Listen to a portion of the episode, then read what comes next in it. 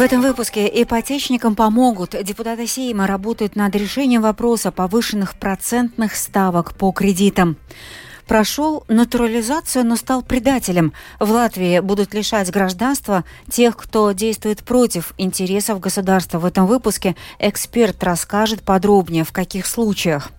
Депутаты коалиции хотят отменить закон, принятый предыдущим Сеймом, о создании терминала жиженного газа в Скулте. Синоптики снизили уровень штормового предупреждения с оранжевого до желтого. Теперь об этих и других событиях подробнее.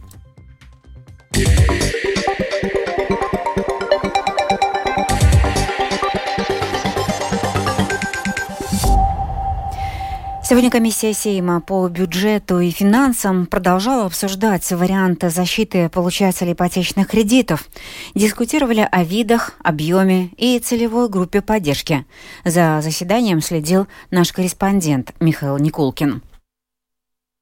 По мнению председателя комиссии Сейма Яниса Рейерса, лучшим решением в данной ситуации является именно отдельный закон с несколькими статьями, а не поправки к уже имеющимся законам. Такой вариант поддержали и Министерство финансов, и юридическое бюро Сейма. Сегодня, например, предлагали определить кризисный период – два года, в том числе на один год установить консолидированную сниженную процентную ставку по кредитам. Также обсуждалось то, какие целевые группы могли бы претендовать на поддержку. Концептуально, несмотря на некоторые разногласия, депутаты сошлись во мнении о том, что нужно снизить процентную ставку по кредитам на 50%, однако не всем, а только при определенных условиях. Также большинство участников дискуссии согласны, что в первую очередь помощь оказывать необходимо семьям с детьми. Также среди условий упоминался средний доход домохозяйства и количество иждивенцев. Если будет оказываться целевая поддержка, то ее механизм не должен быть слишком сложным, чтобы люди могли легко понять, квалифицируются ли они для ее получения или нет. Так считает заместитель председателя комиссии Андрис Шуваев с «Прогрессивные». Что для меня самое важное, чем я руководствуюсь, чтобы это решение было было достаточно простым. Потому что я знаю, что самым главным будет вопрос. Например, если человеку надо будет самому подавать заявление для этих кредитных каникул, нам очень важно убедиться, что он, видя это решение, сразу в первые секунды понимал, квалифицируется он или нет. Стоит отметить, что не все депутаты комиссии придерживались единого мнения по данным вопросам. Так, например, Артур Сбутанс, Национальное объединение, не считает, что целевая поддержка является хорошим вариантом решения проблемы. Если мы двигаемся к целевой поддержке, то мы в своем роде легитимизируем непропорциональную прибыль банков, а не вмешиваемся и регулируем рынок. Как мы можем оказывать целевую поддержку? Если мы говорим об энергоресурсах, то да, но в банковском секторе, я считаю, мы должны регулировать все горизонтально, а не придумывать что-то адресное. Потому что и то, что прозвучало здесь ранее, о малоимущих, у малоимущих нет ипотечных кредитов. Давайте будем честными. Завтра состоится еще одно заседание комиссии по бюджету и финансам, где дискуссия продолжится. Депутаты надеются, что завтра удастся завершить обсуждение деталей и подготовку законопроекта для передачи на рассмотрение в Сейм. Михаил Никулкин, служба новостей Латвийского радио. Премьер-министр Латвии Эвика Сила не допускает возможность лишения граждан, исходя из их действий, э, гражданства, если их можно считать предателями. Андрей Юдин, председатель юридической комиссии Сейма, разъяснил программе «Домская площадь Латвийского радио 4», в каких случаях смогут лишать гражданства натурализовавшихся, если закон будет принят. Нету слова предательство в законе. В законе речь идет о изменении в статье 24. В 24 статье закона о гражданстве на сегодняшний момент предусмотрена возможность лишения гражданства. И в первой части пять пунктов, когда гражданство может быть лишено. Эта норма может быть применена к тем, у кого есть двойное гражданство. И предложение состоит в том, чтобы распространить эту норму также на тех людей, которые Э, совершили одно из действий, которые в законе упоминаются. Что это за действие? Например, э, отправился служить э, вооруженные силы другой страны без разрешения правительства. Далее, например, ситуация, когда лицо дел, совершает действия на, против Латвийской Республики. То есть цель его причинить вред Латвийской Республике как государству, то есть поддерживает такие действия, финансирует ну, различными способами. Далее может быть связано с э, действиями, которые направлены на поддержание геноцида, преступления против человечности. То есть это конкретные случаи. И эта норма уже в законе, она есть. Касаемо изменений, речь идет о том, что люди, которые давали клятву быть лояльными Латвии, то есть бывшие граждане Советского Союза, которые обещали, выбрали э, возможность остаться в Латвии, были не гражданами, стали гражданами Латвии и нарушили эту клятву, если закон будет принят, э, они потеряют латвийское гражданство. Депутаты от коалиции подали законопроект с просьбой отменить закон, принятый предыдущим Сеймом, о создании терминала жиженного газа в Скулте. По оценкам Государственной службы безопасности, нет необходимости в этом терминале. Прокомментировал тему бывший министр по делам климата и энергетики Раймондс Чудерс из «Нового единства». Если предыдущее правительство надеялось, что проект будет реализован, то надо констатировать, что этого не произошло. Сейчас этот проект не двигается вперед. Во-вторых, учитывая рыночную ситуацию в Балтийском регионе, у нас сейчас нет проблем с достаточностью инфраструктуры для сжиженного газа.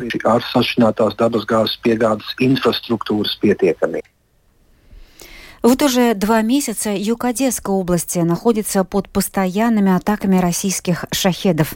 Все дело в том, что именно здесь находятся Ренийские и Измаильские порты, чтобы, через которые украинское зерно уходит на экспорт.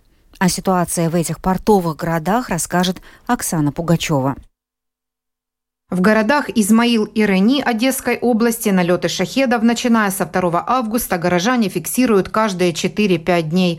Россия заинтересована в прекращении экспорта украинского зерна, которое теперь идет Дунаем, а потому постоянно атакует градообразующие компании региона Украинское Дунайское пароходство, Измаильский и Ренийский морские торговые порты. Кроме сильно разрушенной портовой инфраструктуры, было уничтожено 280 тысяч тонн зерна. Зафиксированы факты попаданий в частное домовладение. Пострадали 7 человек. К счастью, обошлось без жертв. Благодаря работе сил ПВО удалось избежать более серьезных последствий, подчеркивает Родион Абашев, глава Измаильской райгосадминистрации, а сами горожане привыкли к напряженной обстановке.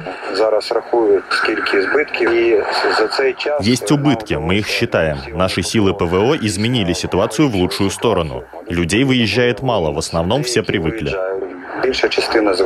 В регионе усилили меры безопасности, готовят дополнительное укрытие. Несмотря на атаки с воздуха, эвакуацию не объявляли. Города продолжают жить в прежнем режиме, учитывая, однако, постоянную опасность российских налетов. С началом обстрелов горожане сплотились, а местная волонтерская организация собрала средства силам противовоздушной обороны, защищающим регион. С тех пор, как мощные прожекторы, приобретенные на деньги местных жителей, помогают помогают находить российские беспилотники в ночном небе, сбитых БПЛА стало существенно больше. Первую атаку беспилотниками измаильчанка Алена наблюдала над своим домом. Это первая ночь на 2 августа, я ее не забуду. Ту ночь насчитала 16 взрывов. Мы выходили на улицу, мы не знали, где безопаснее быть, в доме или на улице. Сейчас уведомляют о том, что они летят. Ожидаемый прилет, например, к 12. Мы уже знаем, все, эту ночь мы не спим. Мы с нашей семьей едем в убежище. Измаильцы понимают, что экспорт зерна речными портами Дуная – это единственный гарантированный вариант реализовывать сельскохозяйственную продукцию на сегодня для Украины. Там уверены, разрушить порты и сломить их волю у врага не получится. Оксана Пугачева, специальный украинский корреспондент служба новостей Латвийского радио. Болгария присоединилась к тем странам Евросоюза, которые запретили въезд автомобилей с российскими номерами. Запрет на въезд автомобилей с российскими номерами уже ввели пять стран ЕС, с которыми Россия имеет сухопутную границу. Эстония, Латвия, Финляндия, Литва и Польша, а также Норвегия. Она не входит в ЕС, но участвует в Шенгенском соглашении. И Германия. Болгария входит в Евросоюз, но не участвует в Шенгенском соглашении.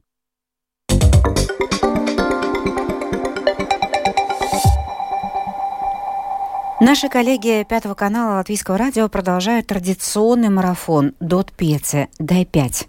В этом году акция направлена на поддержку детей и подростков из группы риска. На Томской площади будет работать стеклянный павильон, откуда будут в прямом эфире вещать наши коллеги. Каждый из нас в эти дни сможет сделать свой вклад в помощь организациям, которые поддерживают детей из групп риска. Для этого можно прийти лично на Томскую площадь или же заказать песню через интернет, пожертвовав 5 или более евро. Какова же ситуация с детьми и подростками из групп риска в нашей стране и кто ими занимается? Занимается, выясняла Светлана Гинтер. Дети и подростки из группы риска или так называемые трудные подростки. Сколько их в нашей стране и в какой помощи они нуждаются, рассказывает ведущий эксперт Госслужбы пробации Яна Митуза. В прошлом году Госслужба пробации работала с 900 несовершеннолетних детей и с тремя тысячами молодых людей до 25 лет. Эти дети и подростки попадают к нам разными путями. Кто-то после возбуждения уголовного дела и вынесения наказания в виде условного или принудительных работ и надзора службы пробации, а кто-то через отделение общественно полезных воспитательных работ под наблюдением службы пробации, которая ведется с этого года. При этом дети и подростки могут сами выбрать занятия себе по душе, например, сгребать опавшие листья или рисовать какие-то общественно полезные плакаты. Чтобы выяснить предпочтения самих подростков, чем именно они хотели бы заниматься, с ними предварительно ведут беседы, говорит специалист Госслужбы пробации Яна Митузе.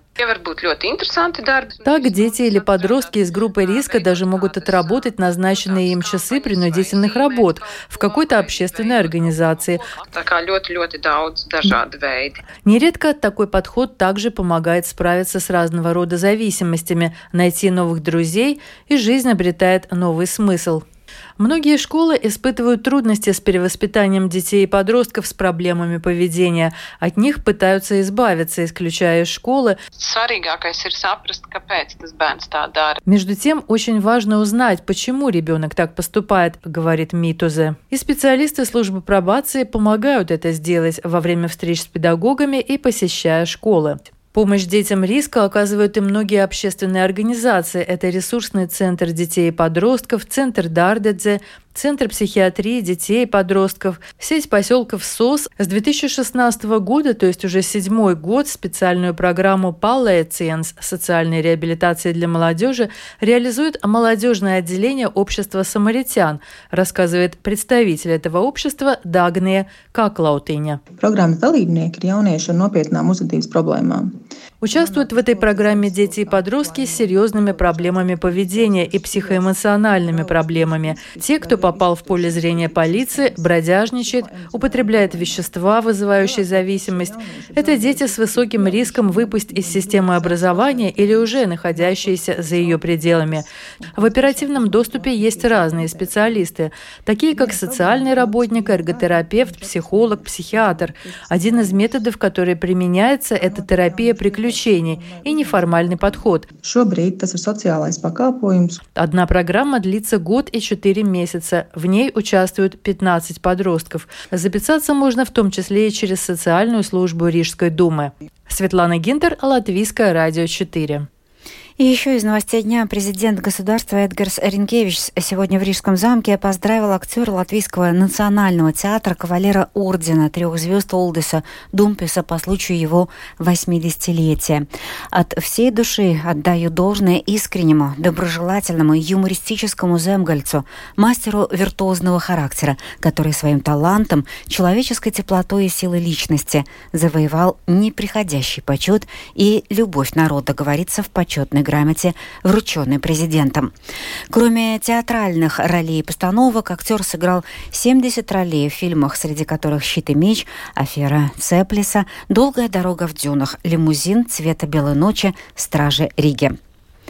С учетом последних прогнозов уровень оранжевого штормового предупреждения на территории Латвии снижен до желтого, сообщили латвийские синоптики. Сегодня вечером и в ночь на 4 октября, начиная с побережья, в Латвии усилится юго-западный ветер, э, достигнет скорости в порывах 20 метров в секунду. На побережье порывы будут достигать 23 метров в секунду. В среду в течение дня ветер постепенно стихнет. Предупреждение действительно с 17 часов сегодняшнего дня и до 19 часов завтрашнего. Ну а в завершение выпуска о погоде на завтрашний день, среду, 4 октября.